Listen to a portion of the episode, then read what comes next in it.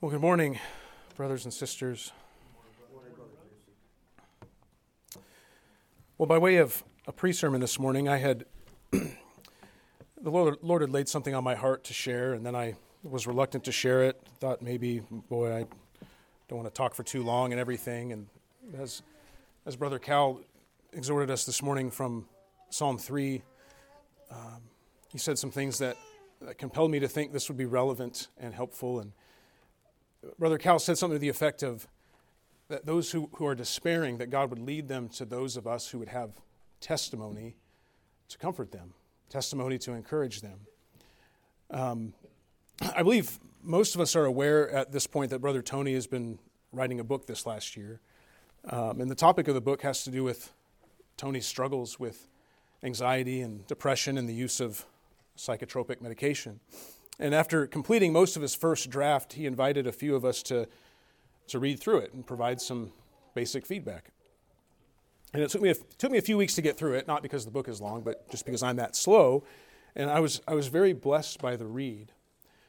And I, I don't mean to give spoilers about it, but what I was most thankful for about that book is the way that so much of it reads quite simply as a detailed and honest testimony of God's goodness. Uh, he goes back to his childhood and goes into great detail about particular sin that he has contended with virtually all of his life. And he, he vividly recounts the wrestlings in his own mind as a believer, as the desires of his flesh war against the Spirit of God dwelling in him. He goes into great detail about some very dark nights of his soul, contemplating very evil thoughts. Uh, he describes his experience of shame and despair as he considered how it could be that a Christian, and not just any Christian, but a, but a, a well respected ministry leader, could be so ensnared by inward sin. And the humility that God has brought into his life through all of it. He explains many of the times and ways that the Lord has sanctified him mightily amid these struggles through watershed moments of trembling and repentance, and through quieter moments of encouragement, being upheld mercifully by the Lord through his word and those around him. There's, to be sure, there's a great deal of the book spent providing excellent research and argument about the subject matter, the myth of chemical imbalance and so forth. And he, he provides a, a robust biblical framework to understand the truth about anxiety and depression and the sin that they are. And these chapters are excellent and very useful. But as I considered the book as a whole, I just kept coming back to being so impressed to simply consider the way that God uses simple, sincere testimonies of His grace in our lives to instruct and to teach. It made me think about all the books that I've read, or all the books that have been written under the sun. Many, many men and women have written autobiographies, uh, books which serve to provide just kind of a first-hand account of someone's life. Uh, many people have written memoirs. One of my favorite books that I own, incidentally, it was a gift from Tony, uh, Winston Churchill's Memoirs of the Second World War. Uh, a memoir is a little different than an autobiography. It doesn't so much chronicle a person's life, but rather gives a window into what that person might have been thinking in particular times in their life. But a Christian's testimony does more than either of those things. A testimony provides an accounting of the power of God in our lives individually. Testimonies do more than inform people about our thoughts or the events of our life, they inform people about God, what He's done for us, what He's done in us and through us. Testimonies are not about us, they are about God. And it occurs to me, it occurred to me as I read that book, that testimonies are meant to be used. Uh, Tony's book could have been written as an idle account of some stuff that happened in his life. Uh, he could have left out a lot of that, that detail about what was really going on in his soul for many years. Uh, and he, he could have provided a nice, neat, well put together picture of a respectable theologian who did some research in an ivory tower and thought it would be good to condense all that in a book and, and share that with the world. And that kind of book might have ended up being a useful book might, if it was printed on a nice enough cover, it might even find its way onto the shelf of someone's theological library without ever being read. But instead, Tony wrote a testimony, a powerful account of God's grace in his life. And then he shot it like an arrow into the eye of one of the world's idols. Autobiographies recount the events of a person's life, memoirs recount memories about a person's life, but testimonies are weapons to be used against the kingdom of darkness. I think of Mark 5 15 through 19, the, the, the, the man who was possessed by legion. And they came to Jesus and saw the demon possessed man, the one who had the legion, sitting there, clothed in his right mind, and they were afraid. And those who had seen it described to them what had happened to the demon possessed man and to the pigs, and they began to beg Jesus to depart from their region. And as he was getting into the boat, the man who had been possessed with demons begged him that he might be with him. And he did not permit him, but said to him, Go home to your friends and tell them how much the Lord has done for you and how he has had mercy on you. Go home and bear witness. Go home and give testimony. Well, what has God done for you? brothers and sisters? What can you tell to your family and friends? Not just what theology can you teach them, what can you bear witness about what God has done for you? Acts 4 17 through 20, when the apostles were, were first being persecuted by the Jews. So they called the apostles to them and charged them not to speak or teach at all in the name of Jesus. But Peter and John answered them, Whether it is right in the sight of God to listen to you rather than God, you must judge. For we cannot but speak of what we have seen and heard. We're, we're going to bear witness. We're going to testify to what the Lord has done, what we have seen with our own eyes, what we've heard from his lips. Well, what have you seen and heard, Christian?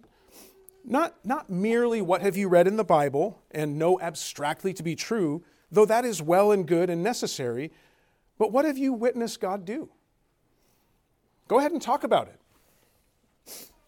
1 Peter 3 13 through 15, a well known text. Now, who is there to harm you if you are zealous for what is good?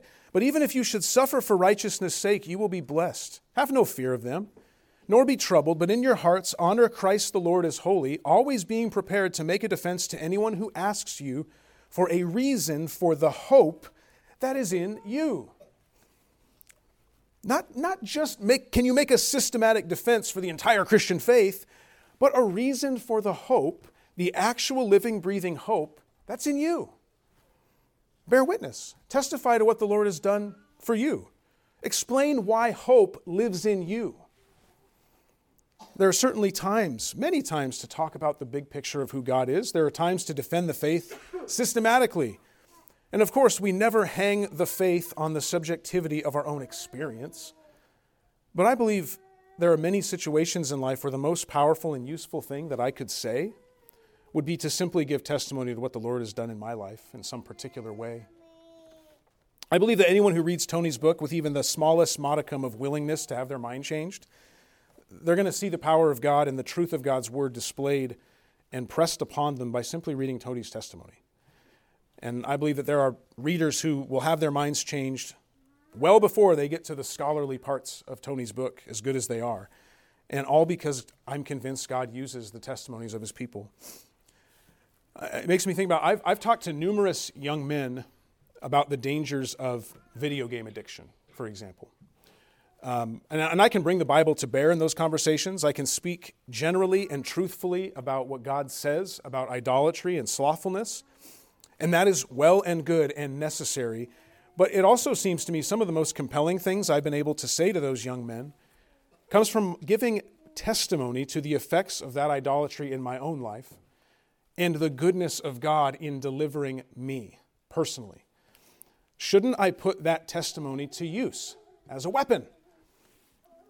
I am sometimes afraid, maybe you can relate to this, I am sometimes afraid to share testimonies from my own life because it's embarrassing to talk about past sins. Uh, it requires humility to speak of ourselves in a not so favorable light, and I don't really like it. Um, I would rather have you all think that I am a pious, independently, innately righteous super Christian, rather than let you know just how much the Lord has had to do for me, how much He continues to do for me. And I pray you can relate to that. I know Brother Tony can, I've read his book. And think about that. What am I really? What, what is my reputation really? What is worth being known for if not the grace of God that He has poured out on me? What dignity, would any of us try to maintain for ourselves by being silent about what the Lord has done for us? When a situation presents itself in which giving a personal testimony could be profoundly useful in giving grace to the hearer, why remain silent about what God has done for you? What dignity do I possess that has not been given to me by the blood of the Lamb? And does not the Lamb deserve the glory for it? It is vanity and dishonesty for a Christian to pretend that he lives by anything other than the constant mediating work of Jesus Christ. And that gives us a lot to talk about, about what he's done and is doing for us. Consider this Does he deliver you from secret sin and danger for no other reason than to shield you from open shame? Now, to his glory and to the praise of his mercy, he absolutely does save us from open shame. So much secret sin is concealed that if it was out in the open, if the Lord allowed us to see everything of one another, no one would come. He certainly shields us from open shame. But does it follow that we should then live our lives emanating some false sense of piety?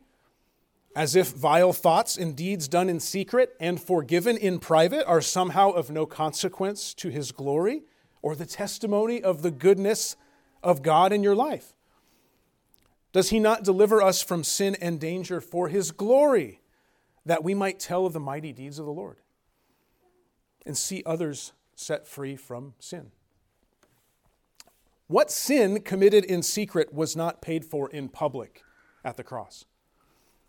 Does the glory of that deliverance belong to you or to Christ? Fathers, will you tell your children only of the great deeds that God has done in ancient times? Will you let them know about the parting of the Red Sea and how wonderful that was, but never tell them how God delivered you from idolatry? How he delivered you from sexual immorality? I ask you, which was the mightier deliverance for you? Which one of these great acts, the parting of the Red Sea, or your salvation and your continued sanctification, which one of those is a greater act of mercy, which more directly accounts for the hope in you? Is it not strange to think that the only reason you would know how to give for the hope that is in you is to recount stories of someone else's deliverance, but not your own? Has the Lord not delivered you? We are far more comfortable talking about the sins and deliverances of ancient Israel, which we'll talk about today, than we are about talking about our own sins. And I think that's worthy of consideration. Sometimes we need less theology in the way we want to talk and just a little more testimony. God has given each of you unique testimonies of His grace in your life. And I'm not only talking about the testimony of when He saved you, but testimonies of how you have walked with Him, how He has carried you ever since He first took you from this world testimonies about sin he's delivered you from, testimonies about his patience with you, testimonies about his kindness toward you in every single way. Take these testimonies and use them as ammunition. Fire them right into the eye of the devil as a situation would arise. Use them as tools to help pry captives free from sin when you see it. Be looking for ways to weaponize your testimony, would be my exhortation to you. We'll turn now to our text for today. We're going to be in Luke chapter 13, and I'm going to pray as we begin. Uh, but let us read the word of the Lord first. Please turn to Luke 13. And I will begin reading at chapter 30, I'm sorry, excuse me, at verse 31. Please stand with me.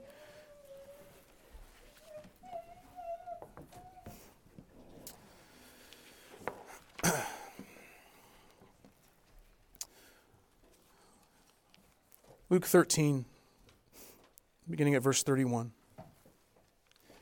Hear the word of the Lord.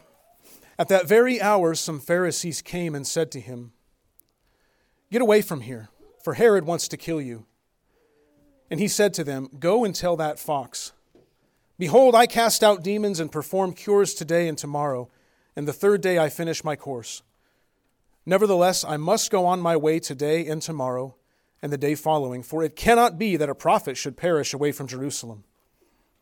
O Jerusalem, Jerusalem, the city that kills the prophets and stones those who are sent to it. How often would I have gathered your children together as a hen gathers her brood under her wings, and you were not willing? Behold, your house is forsaken. And I tell you, you will not see me until you say, Blessed is he who comes in the name of the Lord. You may be seated. Let's pray.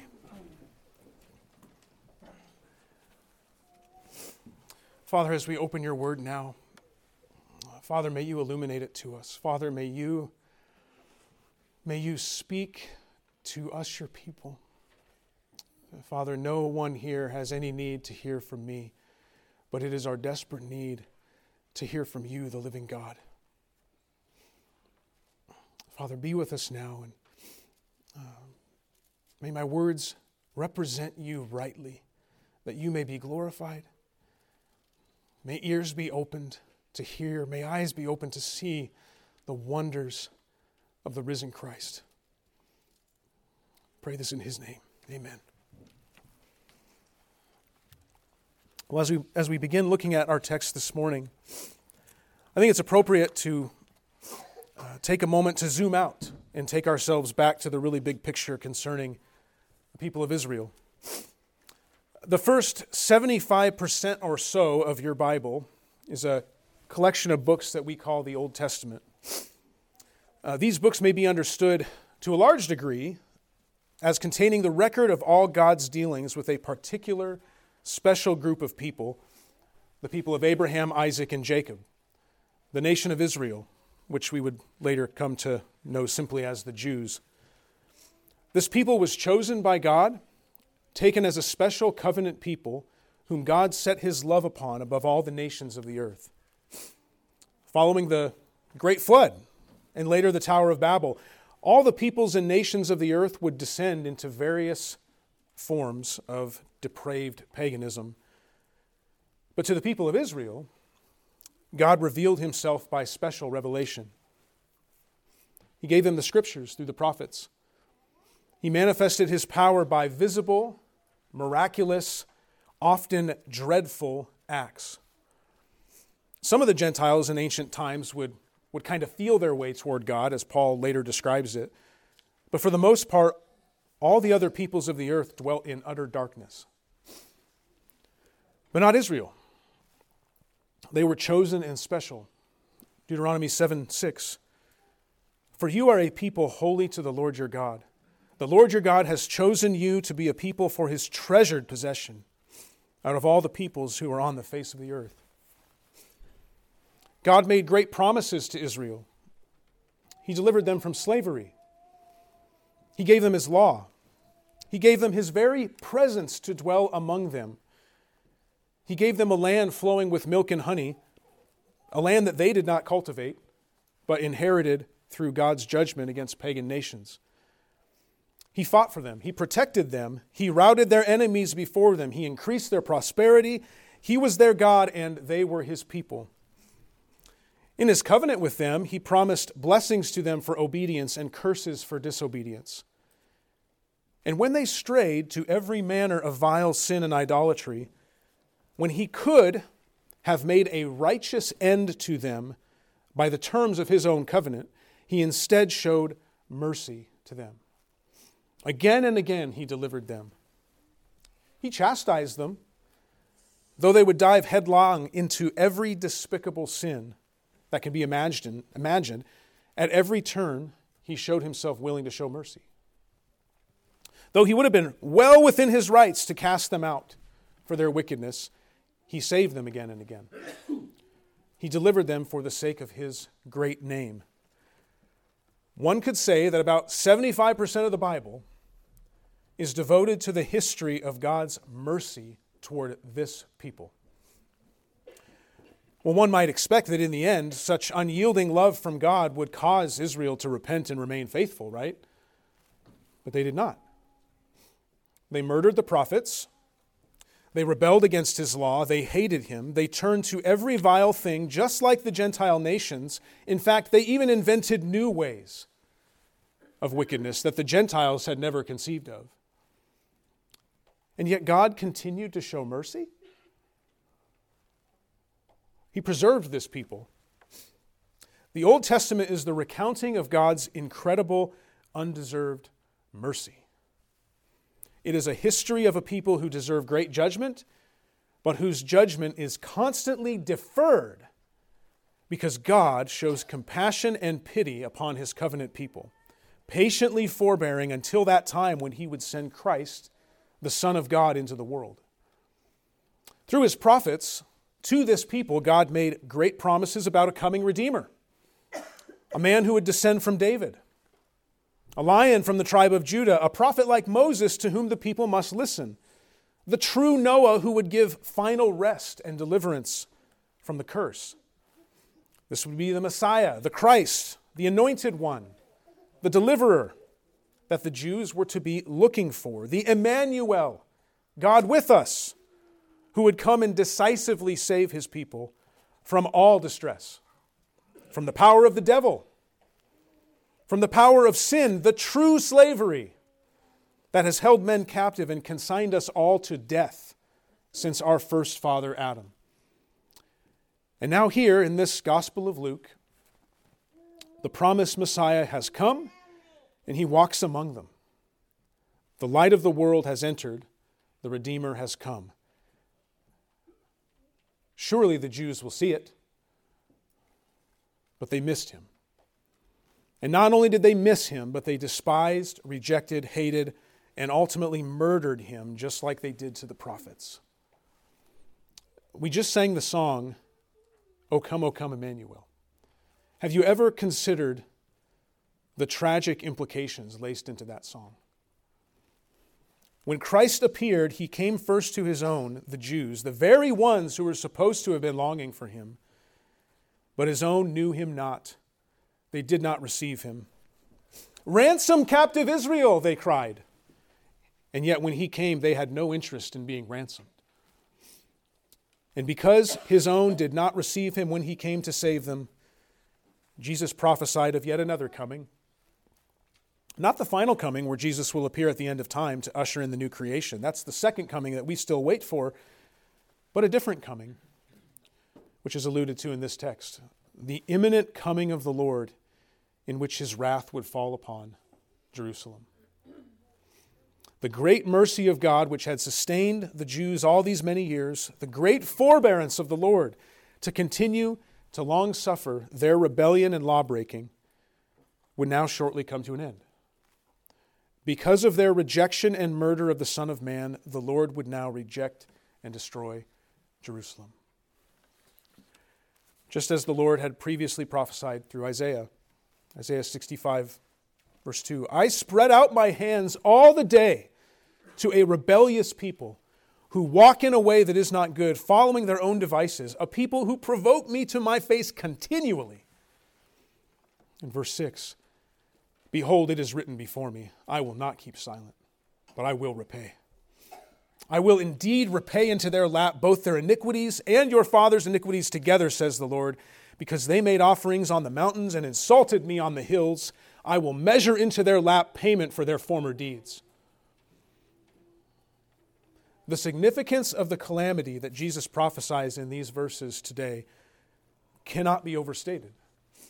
The destruction of Jerusalem and with it the temple stands as one of the most horrific and important events in history. It has incredible implications as it pertains to understanding the mercy God has toward us, the Gentiles. And from this event, the Lord gives grave lessons and warnings for the church, which are to echo down through the ages, which I would hope to have us consider today. If you are a note taker, I want to frame our survey of this text this morning by observing four things concerning the Lord Jesus and his dealings with the Jews. First, we see Jesus' indignation toward the Jews. Next, Jesus' compassion toward the Jews. Third, Jesus' judgment against the Jews. And finally, Jesus' redemption of the Jews with a question mark. Make sure the question mark goes at the end there, and you'll understand why. First, we see his indignation. In last week's sermon, Pastor Mike unfolded the beginning of Jesus' reply to the Pharisees. These Pharisees allegedly came to inform Jesus that he would do well to leave the area of Galilee since Herod wanted him dead. But Jesus was having none of it. Go and tell that fox, he said. A fox, a pesky hunter, a vermin that can do no real harm, as Pastor Mike explained. Jesus had work to do. He was about his father's business and he was going to accomplish it. No puppet king who fancies himself a somebody is going to thwart the purposes of God. Jesus pulled no punches in his reply. He let the hearers know exactly how inconsequential Herod was. Behold, I cast out demons and perform cures today and tomorrow, and the third day I finish my course. But he goes on. Verse 33 Nevertheless, he says, or regardless of Herod and how insignificant he is and the work I have to do, there are other reasons at play here as well. Nevertheless, I must go on my way today and tomorrow and the day following, for it cannot be that a prophet should perish away from Jerusalem. He's saying, Understand, I'm not afraid of Herod. Uh, that, that isn't why I'm leaving Galilee. That's not why I'm on my way somewhere else. I, I do have work to do, and I'm going to do that, of course. But we all understand that it would be completely unfitting that I should die anywhere but Jerusalem. We all know how this works. You can go and tell Herod that we all know my life is perfectly safe until I get to Jerusalem, because that's where my people kill their prophets.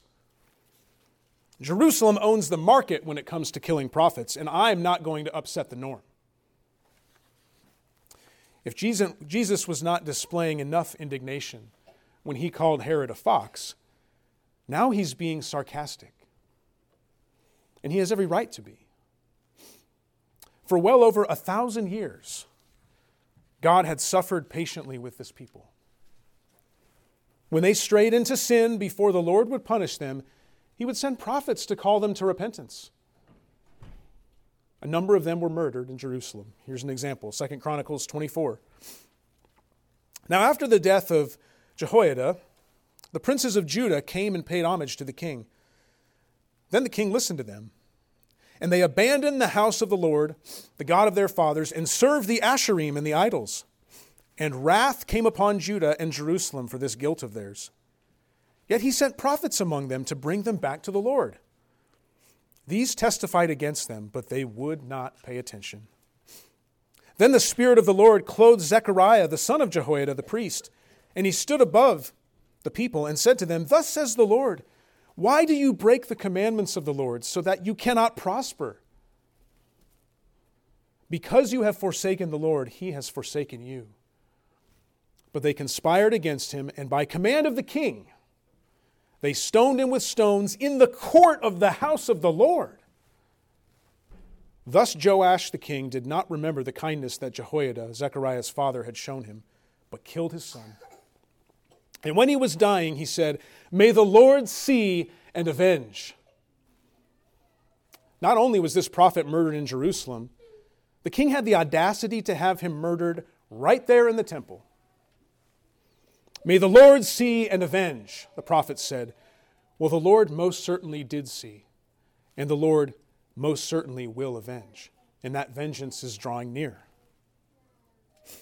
Later on in the Gospels, when Jesus was in Jerusalem teaching at the temple, he once again pronounces woes upon the scribes and the Pharisees, which we read a few chapters ago in Luke. Matthew 23, starting at verse 29. Woe to you, scribes and Pharisees, hypocrites! For you build the tombs of the prophets and decorate the monuments of the righteous, saying, If we had lived in the days of our fathers, we would not have taken part with them in shedding the blood of the prophets. Thus you witness against yourselves that you are sons of those who murdered the prophets. Fill up then the measure of your fathers. Here I am. You serpents, you brood of vipers, how are you to escape being sentenced to hell? Therefore, I send you prophets and wise men and scribes, some of whom you will kill and crucify, and some you will flog in your synagogues and persecute from town to town, so that you may come, that on you may come all the righteous blood shed on earth from the blood of righteous Abel to the blood of Zechariah the son of Berechiah, whom you murdered between the sanctuary and the altar. Truly I say to you, all these things will come upon this generation. All these things the blood of the prophets that their fathers killed, the blood of the Son of Man, whom they are about to kill, the blood of the apostles and others like Stephen, who they themselves will later kill, even the very blood of Abel will be credited against them. The wickedness of these people against Jesus would so resound across time that even the blood of Abel will cry out against them. This is the people of God. This is the people whom Jesus had brought up from slavery in the house of Egypt. This is the people whom Jesus had led through the promised land. This is the people whom God had delivered time and again with a mighty hand and an outstretched arm. But well does Moses say of them, Deuteronomy 9:24, you have been rebellious against the Lord from the day that I knew you. Jesus knows this people very well. He was well acquainted with their wickedness. This people is a prophet killing people. It's what they do best. So to Jerusalem, that's where Jesus must go. The days for the mercy of Israel are ending, and the days of the Lord's wrath and indignation are soon to come upon them. But Jesus continues, verse 34. O Jerusalem, Jerusalem, the city that kills the prophets and stones those who are sent to it. How often would I have gathered your children together as a hen gathers her brood under her wings, and you were not willing? Now let's stop and consider this. If you've read this text before, and even as I read it now and you follow on the page, how shall we read the inflection of the Lord's voice in this verse? Shall we read anger in his voice? Or shall we read compassion and sorrow? Well, I submit that it must be both. O Jerusalem, city that kills prophets, woe to you, your judgment is coming. But at the very same time, O Jerusalem, how often I would have gathered you. How often I would have scooped you up in my arms. How often would I have placed you under my wings? Sheltered you from storms and enemies alike, but you would not come. You were not willing. Mark these words in verse 34 How often would I, and you were not willing? How often would I, and you were not willing? The Lord Jesus was willing to save this people. But Israel was not willing to be saved. He is indignant over their unbelief, and at the very same time, he agonizes over their unbelief. And thus we see the compassion of Jesus toward the Jews. Even now, as Jesus is on his way to Jerusalem to be offered up to be crucified, the compassion of the Lord is still visible. Oh, that they would have come to me. Now, upon considering this verse, I was tempted that I should prepare a sermon to explain. Well, we got to talk about the wills of God here. We got to talk about the two wills. We need to we need to talk about how we need to understand God's prescriptive will, you know, what he commands all men to do versus his ordained will, you know, what he's sovereignly ordained to take place. And, and I could really feel from this verse a need to vindicate the Lord's meaning of his words by explaining to you how it can be that he can desire people to be saved and, and at the same time only ordain a few and all that. I, there's a number of verses in the New Testament which really make our Calvinist blood rush to make us really want to give a good defense of God's sovereignty. And this is one of them. But I'm not going to do that this morning.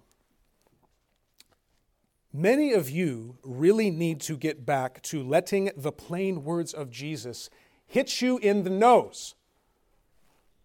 There are those among you this people here, who to this very day have rejected the Lord Jesus on the basis of notions like, well, God just hasn't given me a new heart yet.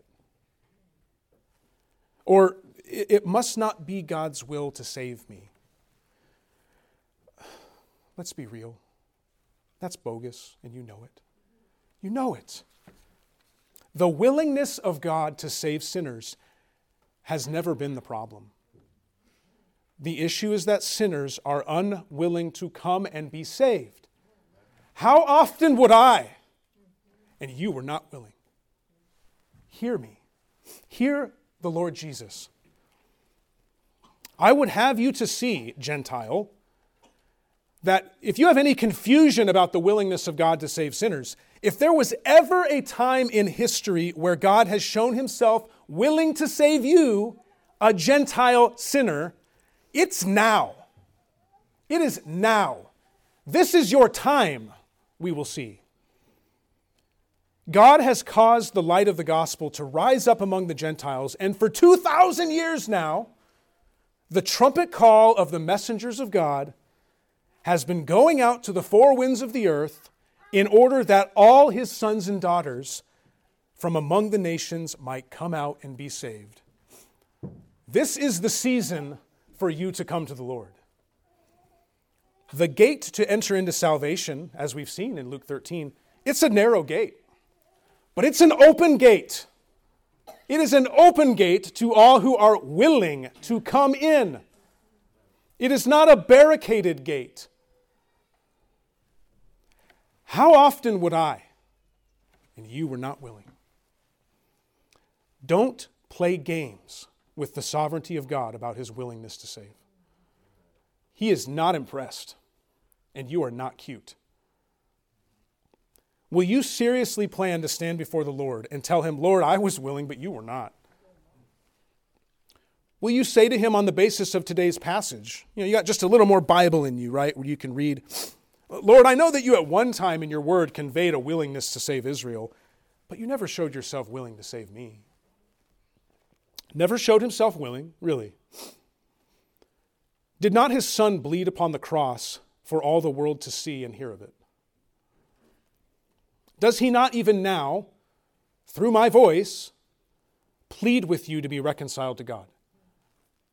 What evidence of his willingness are you waiting for exactly? What more can he say than to you he hath said? In what way has he stuttered when you have heard him command all men everywhere to repent and believe the gospel? In what ways has Jesus shown himself insincere when he said, Whoever comes to me, I will never cast out?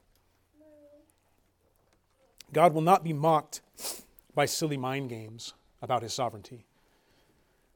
You are way out of your depth if you think you can recite half truths about God's sovereignty as an excuse when you stand before Him on the last day. Truths that you don't even understand. I beg you, don't go there. The Lord is more than able to correct your theology about His willingness to save on that day when He consigns you to hell for your willful unbelief. Hear the word of the Lord. God pleaded with Israel. He pleaded with Israel through the prophets for centuries that they would turn from their wickedness and be saved. And he's still pleading with sinners today, if you would have ears to hear. Listen to the prophets, Ezekiel 33. And you, Son of Man, say to the house of Israel, Thus have you said, Surely our transgressions and our sins are upon us, and we rot away because of them. How then can we live? They understand that they're sinners, oh, but what can we do about it? Say to them, As I live, declares the Lord God, I have no pleasure in the death of the wicked, but that the wicked turn from his way and live. Turn back, turn back from your evil ways, for why will you die, O house of Israel? Why will you die, unbeliever? Second Chronicles 36. This is a summary of the Lord's dealings with the kingdom of Judah leading up to the Babylonian exile. This is it's like a summary at the end of Chronicles explaining, condensing everything that God has done these hundreds of years. The Lord, the God of their fathers, sent persistently to them by his messengers because he had compassion on his people and on his dwelling place. But they kept mocking the messengers of God, despising his word and scoffing at his prophets until the wrath of the Lord rose against his people and there was no remedy. Be very careful about creating theologies that would strip God of his compassion. What we just read in Chronicles there is God's compassion extended toward those who don't fear him. I think of Psalm 103, where, where it says that as a, as a father has compassion on his children, so the Lord has compassion on those who fear him. This is true. He has compassion on those who don't fear him. Do you not see it? In Matthew 5, Jesus says of the Father, He makes the sun to rise on the evil and the good, rain upon the just and the unjust. Sounds like compassion to everybody to me. His compassion is not only on those who fear Him, His compassion is on sinners who He would have repent and come. In fact, if you want to try to limit the compassion of God only to those who fear Him, let us not forget that the greatest scandal in creation is that Adam's race, whom God made, whom he pours out compassion and goodness on every day, they don't respond to his compassion. That's the reason for judgment, everybody. We are wicked, and he is kind. And we receive not his kindness, but we thumb our nose at him and go on in our vile ways. The Lord is a compassionate God. Make no mistake. How often would I, and you were not willing? Another proof I would submit to you that we ought to read compassion in the voice of Jesus here is to consider the weeping of Jesus. There are two places in the Gospels where we observe Jesus weeping.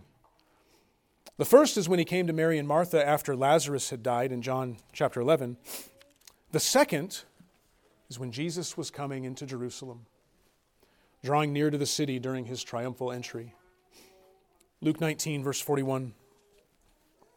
And when he drew near and saw the city, he wept over it, saying, Would you, even you, had known on this day the things that make for peace, but now they are hidden from your eyes.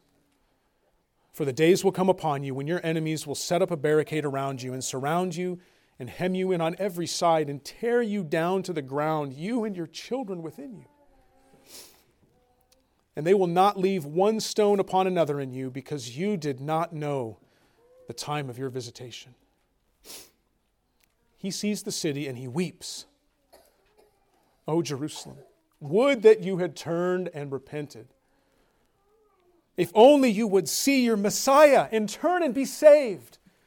But now it's too late. The Lord has hardened their hearts, He has closed their eyes, and judgments are pronounced.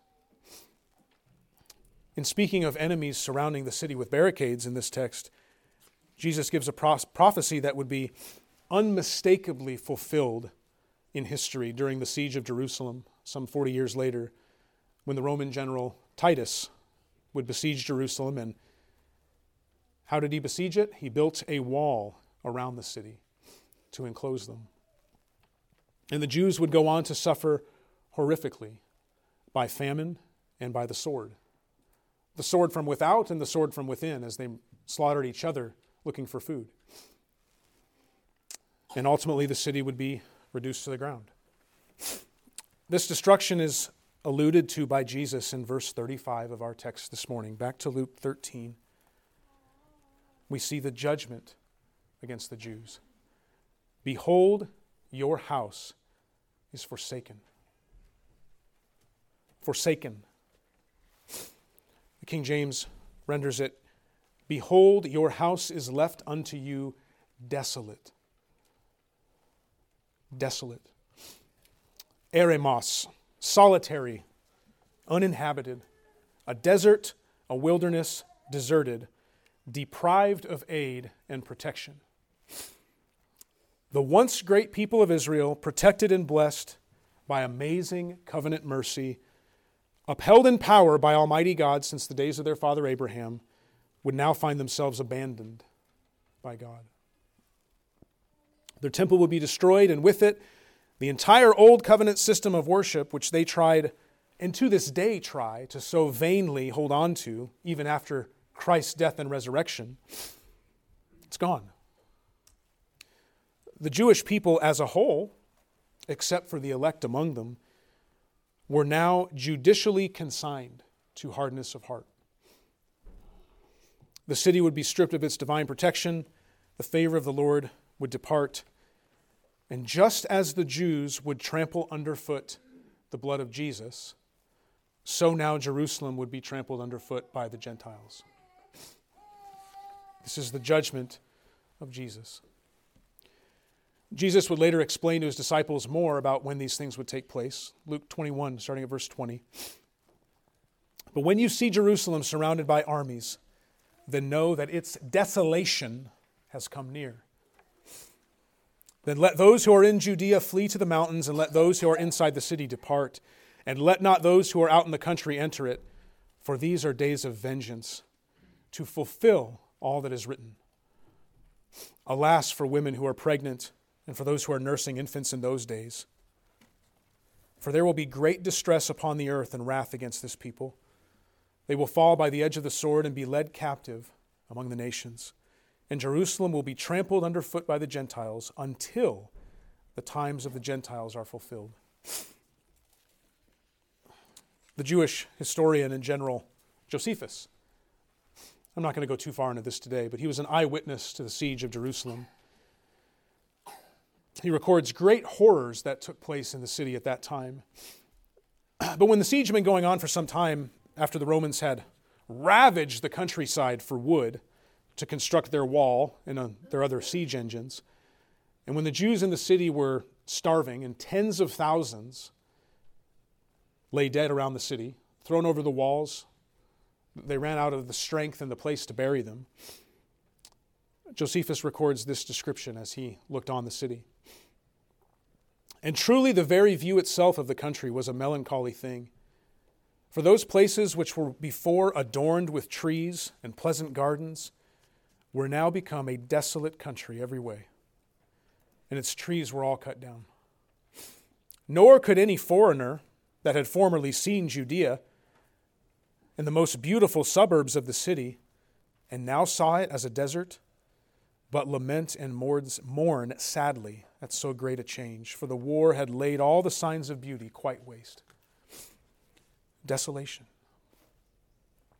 Josephus records this concerning Titus, the Roman general. When Titus, in going rounds along these valleys, saw them full of dead bodies and the thick putrefaction running about them, he gave a groan and, spreading out his hands to heaven, called God to witness. That this was not his doing. And he was right. It was the judgment of Jesus that brought this calamity. Now, it would not be fitting for us to spend more time this morning going into great detail about the destruction of Jerusalem. Uh, Jesus will speak about these things later on in other chapters of Luke, and I'm, I'm sure we'll hear more about that as we continue in the book. But we do need to linger here a bit longer to think about what the culmination of Israel's judgment means for us. The purpose of this text and the stories I just shared is not for us Gentiles to sit back and think about how bad the Jews were. Don't go there. Your great need now is to consider your own place in the matter. What would God have you to see as you consider these things? Let's remember where we are at in redemptive history now. Remember that as the gospel spread in the book of Acts, the Jews at large grew increasingly resistant to the gospel. And in the process, the gospel door to the Gentiles was flung open wider and wider by the Lord. this, is, uh, this is condensed most well, I think, or captured by Paul in, uh, in Acts 13, where he's preaching at Antioch in Pisidia. Acts 13, beginning at verse 44. The next Sabbath, almost the whole city gathered to hear the word of the Lord. But when the Jews saw the crowds, they were filled with jealousy and began to contradict what was spoken by Paul, reviling him. And Paul and Barnabas spoke out boldly, saying, It was necessary that the word of God be spoken first to you, you Jews. Since you thrust it aside and judge yourselves unworthy of eternal life, behold, we are turning to the Gentiles. For so the Lord has commanded us, saying, I have made you a light for the Gentiles, that you may bring salvation to the ends of the earth. And when the Gentiles heard this, they began rejoicing and glorifying the word of the Lord, and as many as were appointed to eternal life believed. and the word of the Lord was spreading throughout the whole region. The gospel has continued to spread, spread among the Gentiles now for 2,000 years, all the way down to you. The Jews, as a people group, as far as they could even today be recognized as a people group, have continued to reject Jesus to this day, largely. Paul speaks in Romans 11 uh, of the church as having been grafted into the promises of God.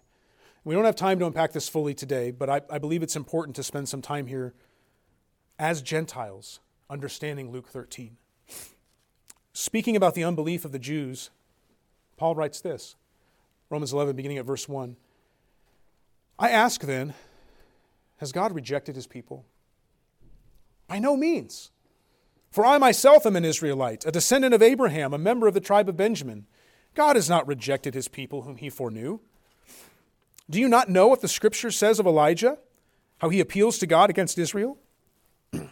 Lord, they have killed your prophets, they have demolished your altars, and I alone am left, and they seek my life. But what is God's reply to him? I have kept for myself 7,000 men who have not bowed the knee to Baal. So too, at the present time, there is a remnant chosen by grace. But if it is by grace, it is no longer on the basis of works. Otherwise, grace would no longer be grace. What then? Israel failed to obtain what it was seeking. The elect obtained it, but the rest were hardened. As it is written, God gave them a spirit of stupor, eyes that would not see, and ears that would not hear, down to this very day. So at the time Paul was writing this, persecution of Christians among the Jews was so bad that one could reasonably have asked him the question Paul, I, I thought the Jews were God's special covenant people, and yet it looks to me like every last one of them is an enemy of God. Paul acknowledges this, but he makes it clear that God has kept for himself a remnant, although the rest were hardened. And I want to pause on that again. Hardened. Don't overlook that. Because of their unbelief, God gave Israel over to a particular hardness of heart so as not to be able to perceive the gospel. He closed their eyes and their ears so that hearing they would not hear and seeing they would not see. That was his judgment. And it is a frightening thought to be hardened by the living God. Skipping down to verse 13 in Romans 11. Now I am speaking to you, Gentiles. Hey, by the way, that's us, okay? So listen up. Inasmuch then as I am an apostle to the Gentiles, I magnify my ministry in order somehow to make my fellow Jews jealous and thus save some of them. For if their rejection means the reconciliation of the world, what will their acceptance mean but life from the dead? If the dough offered as firstfruits is holy, so is the whole lump, and if the root is holy, so are the branches. If their rejection means the reconciliation of the world, well, what does that mean? He means that the Jews' rejection of the gospel has actually served to advance the gospel to us Gentiles, to us. So, in a very real way, we have benefited from the unbelief of the Jews. That's a marvelous and frightening thought that we would benefit from the unbelief of someone else. That's a high thought. And here we come to the meat of the matter in Romans 11, though, I would have you consider. But if some of the branches were broken off, that is, the unbelieving Jews, and you, although a wild olive shoot, that's us Gentile Christians, were grafted in among the others, and now share in the nourishing root of the olive tree, do not be arrogant toward the branches. If you are, remember it is not you who support the root, but the root that supports you. Then you will say, Branches were broken off so that I might be grafted in. That is true. They were broken off because of their unbelief, but you stand fast through faith. So, do not become proud, but fear. For if God did not spare the natural branches, neither will he spare you. Dear Christian, when you behold the horrible mystery of Israel's destruction, God would have you to fear. Don't be so arrogant as to think it couldn't happen to you. Verse 22, Paul continues Note then the kindness and the severity of God. Severity toward those who have fallen, but God's kindness to you, provided you continue in his kindness. Otherwise, you too will be cut off. There is a warning for the saints. Don't you dare look down on the Jews. Mind your own life. Don't fall in unbelief like Israel did. Don't turn aside to sin like Israel did. Fear the living God. Now, we believe in the perseverance of the saints, amen? We believe that if God has saved a person, then they cannot and will not lose their salvation. God will complete his work in them until the day of redemption. No one that belongs to the Father can be snatched from his hand.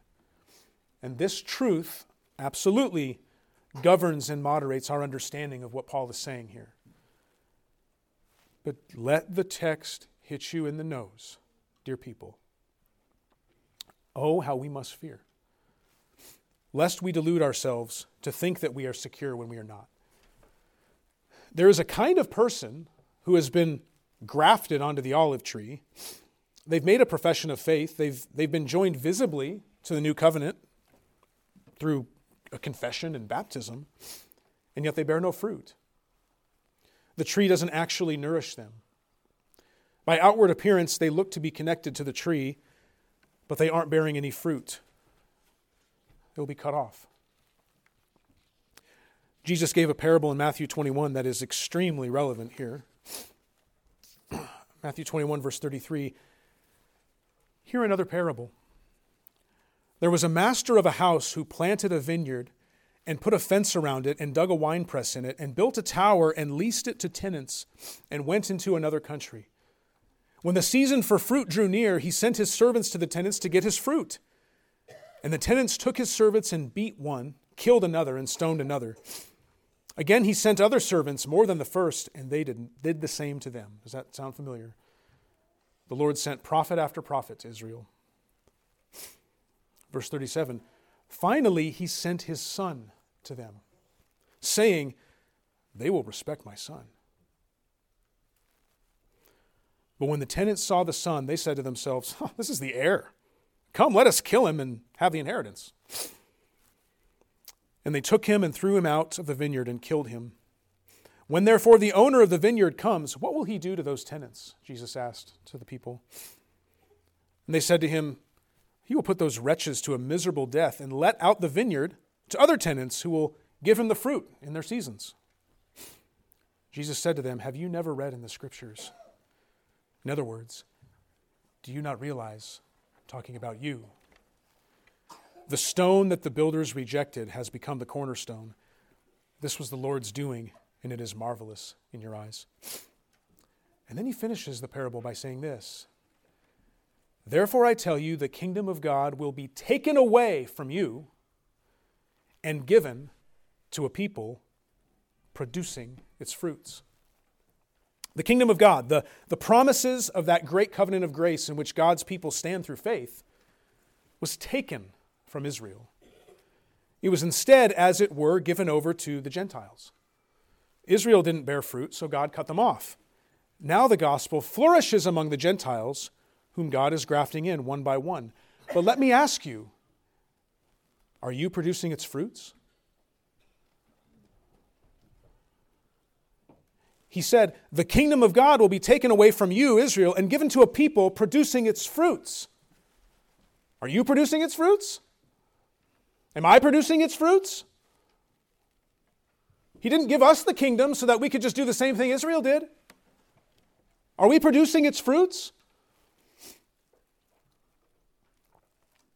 Is the fruit of the Spirit manifesting in your life? And not simply through inward sentiments that you might have about God, but through outward deeds of righteousness that manifest saving faith. Are you putting off the flesh? Putting on the Lord Jesus? Or are you consumed by sin? You're, you're grafted to the tree. You're, somebody, somebody took that branch and, and it's up there on the tree and we got, got some duct tape wrapped around it. It's on the tree. But are you producing its fruits? Take heed lest you fall. Israel fell, and you can too. Be warned. Fear, O people of God. Before destruction fell upon Jerusalem, the unbelieving Jews, they're just going about their lives. They're buying and selling. They're uh, grinding grain at their mills. Mothers were nursing. Everyone was just going about life as normal. They worshiped in the temple. They were, uh, they were enjoying the fruits of the promised land. But then swiftly, the Romans fell upon them, and hundreds of thousands perished in a few months. How many of them do you suppose thought themselves to be at peace with God? Be warned, O people of God. Let us return to verse 35 in our text this morning as we close. Behold, your house is forsaken, and I tell you, you will not see me until you say, Blessed is he who comes in the name of the Lord. Well, what does that mean?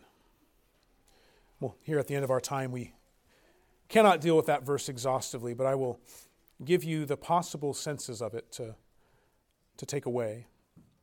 Some believe that Jesus, when he said, You will not say, see me until you say, Blessed is he who comes in the name of the Lord, uh, some believe that that merely refers to the triumphal entry in Jerusalem, where Jesus will be greeted by shouts of praise and the waving of palm branches. Palm Sunday, we call it. But most commentators agree that this view doesn't make a lot of sense if you really look at it. Uh, for one, in the, in the parallel passage in Matthew where Jesus says the same thing concerning Jerusalem, the triumphal entry had already occurred and he was in Jerusalem when he said it. That doesn't make a lot of sense. Um, and then, second, if that's all he meant, it would basically be like Jesus is saying, Well, Jerusalem, you won't see me until I get there.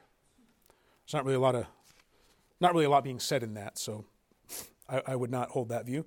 Some believe that Jesus here refers to the coming of destruction of Jerusalem. As if to say that when the wrath of Jesus comes upon the Jews, Jesus will, as it were, be glorified by it. And that, in a sense, he will receive blessing from them as he pours out his wrath on them. Some believe it refers simply to the second coming, where all of God's people, Jew and Gentile, will bless the name of Jesus as he gathers us all unto himself to rule and reign in a new creation with a new Jerusalem. That would certainly be a time where Jerusalem will say, Blessed is he who comes in the name of the Lord. And, and we know too at the end, when Christ returns, even unbelievers will be forced to say, Jesus Christ is Lord. I think, I think these views have merit, especially that one. Uh, but there's another view that I think has ample historical weight, which I'm going to put forward for consideration as we close. In verse 35, I would lean toward the understanding that we see a glimpse of Jesus' future redemption of the Jews. With a question mark in your outline. Returning to Romans 11, starting at verse 23. And even they, the Jews, if they do not continue in their unbelief, will be grafted in. For God has the power to graft them in again. For if you were cut from what is by nature a wild olive tree and grafted, contrary to nature, into a cultivated olive tree, how much more will these, the natural branches, be grafted back into their own olive tree? Lest you be wise in your own sight, Gentile, I do not want you to be unaware of this mystery, brothers. A partial hardening has come upon Israel until the fullness of the Gentiles has come in. And in this way, all Israel will be saved. As it is written, The deliverer will come from Zion, he will banish ungodliness from Jacob, and this will be my covenant with them when I take away their sins. As regards the gospel, they, the Jews, they're enemies for your sake. But as regards election, they are beloved for the sake of their forefathers. For the gifts and the calling of God are irrevocable. For just as you were at one time disobedient to God, but now have received mercy because of their disobedience, so they too have been, they too have now been disobedient, in order that by the mercy shown to you, they also may now receive mercy. For God has consigned all to disobedience, that he may have mercy on all. Now, I'm just going to leave that there, but a few thoughts. Could it be that before the end of history, God will accomplish a great awakening among the Jews? Could it be that here in time, ungodliness truly will be banished from Jacob, as the prophet said, in a visible way, when a great many Jews, not all of them, the elect, would repent and come to the Christ that their fathers rejected? Could it be that just as God has opened wide the door of salvation to us Gentiles in order that his elect from among the nations might be gathered to Christ, so too he will one day lift the hardening veil that hangs over the minds of the house of Israel, and a massive remnant of the elect from among the Jews will come to Christ. In other words, could it be that one day, before the end of the age, Israel will fulfill the prophecy of Jesus by saying and meaning it, Blessed is he who comes in the name of the Lord? Who knows? Hence, I leave you with a question mark. We know for sure that all of God's elect, both Jew and Gentile, will be gathered to Christ.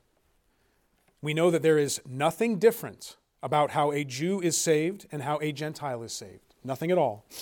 It is only through repentance and faith in Jesus Christ. There is not one salvation for the Jew and another salvation for the Gentile, as some heretically teach. The new covenant joins Jew and Gentile together as one through Christ, and there is no partiality. Nevertheless, speaking for myself, I cannot help but think, as I read the scriptures, especially that passage in Romans 11, that it would be just like our God to have mercy upon the house of Jacob in a special way one more time before the close of history with a visible great awakening among the Jews, which would stand as the final beautiful capstone, the cherry on top, the last encore of redemptive history, God's final flex of his redemptive power, when after the majority of the Gentile elect have been gathered in across history, we then see many sons of Abraham according to the flesh born again as sons of Abraham according to faith. And how glorious would that be? It would be glorious, that's all I know. And how great would, our be, would be our rejoicing in that day if God were to do that work. And I'll leave it at that. But as for you, dear Christian, remember the Lord's judgment against Israel and fear.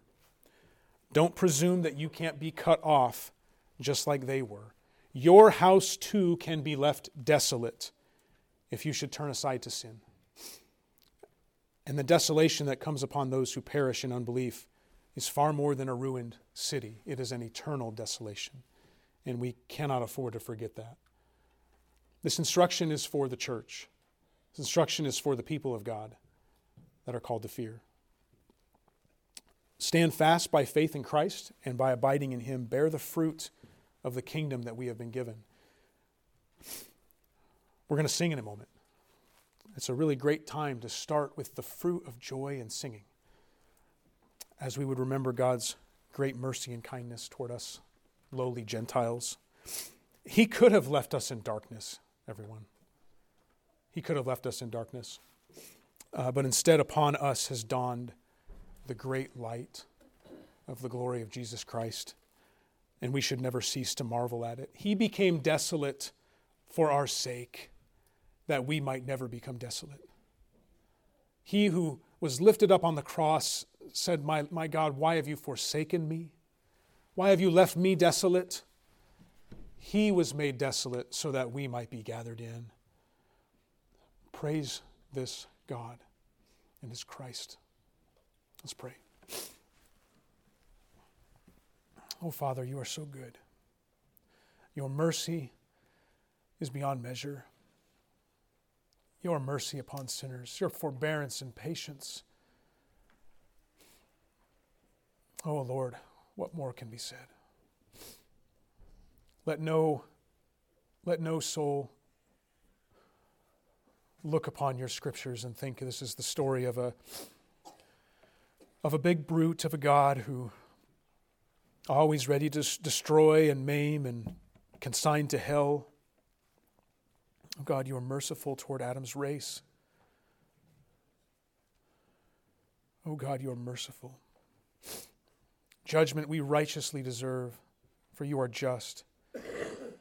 But you, you defer it even in this moment for those who do not believe. your compassion and kindness beyond question, your indignation righteous and deserved, and your judgment on all sin righteous, and we say amen to it. And we say amen as grateful, grateful branches that have been grafted in. We stand by faith and by your good grace alone.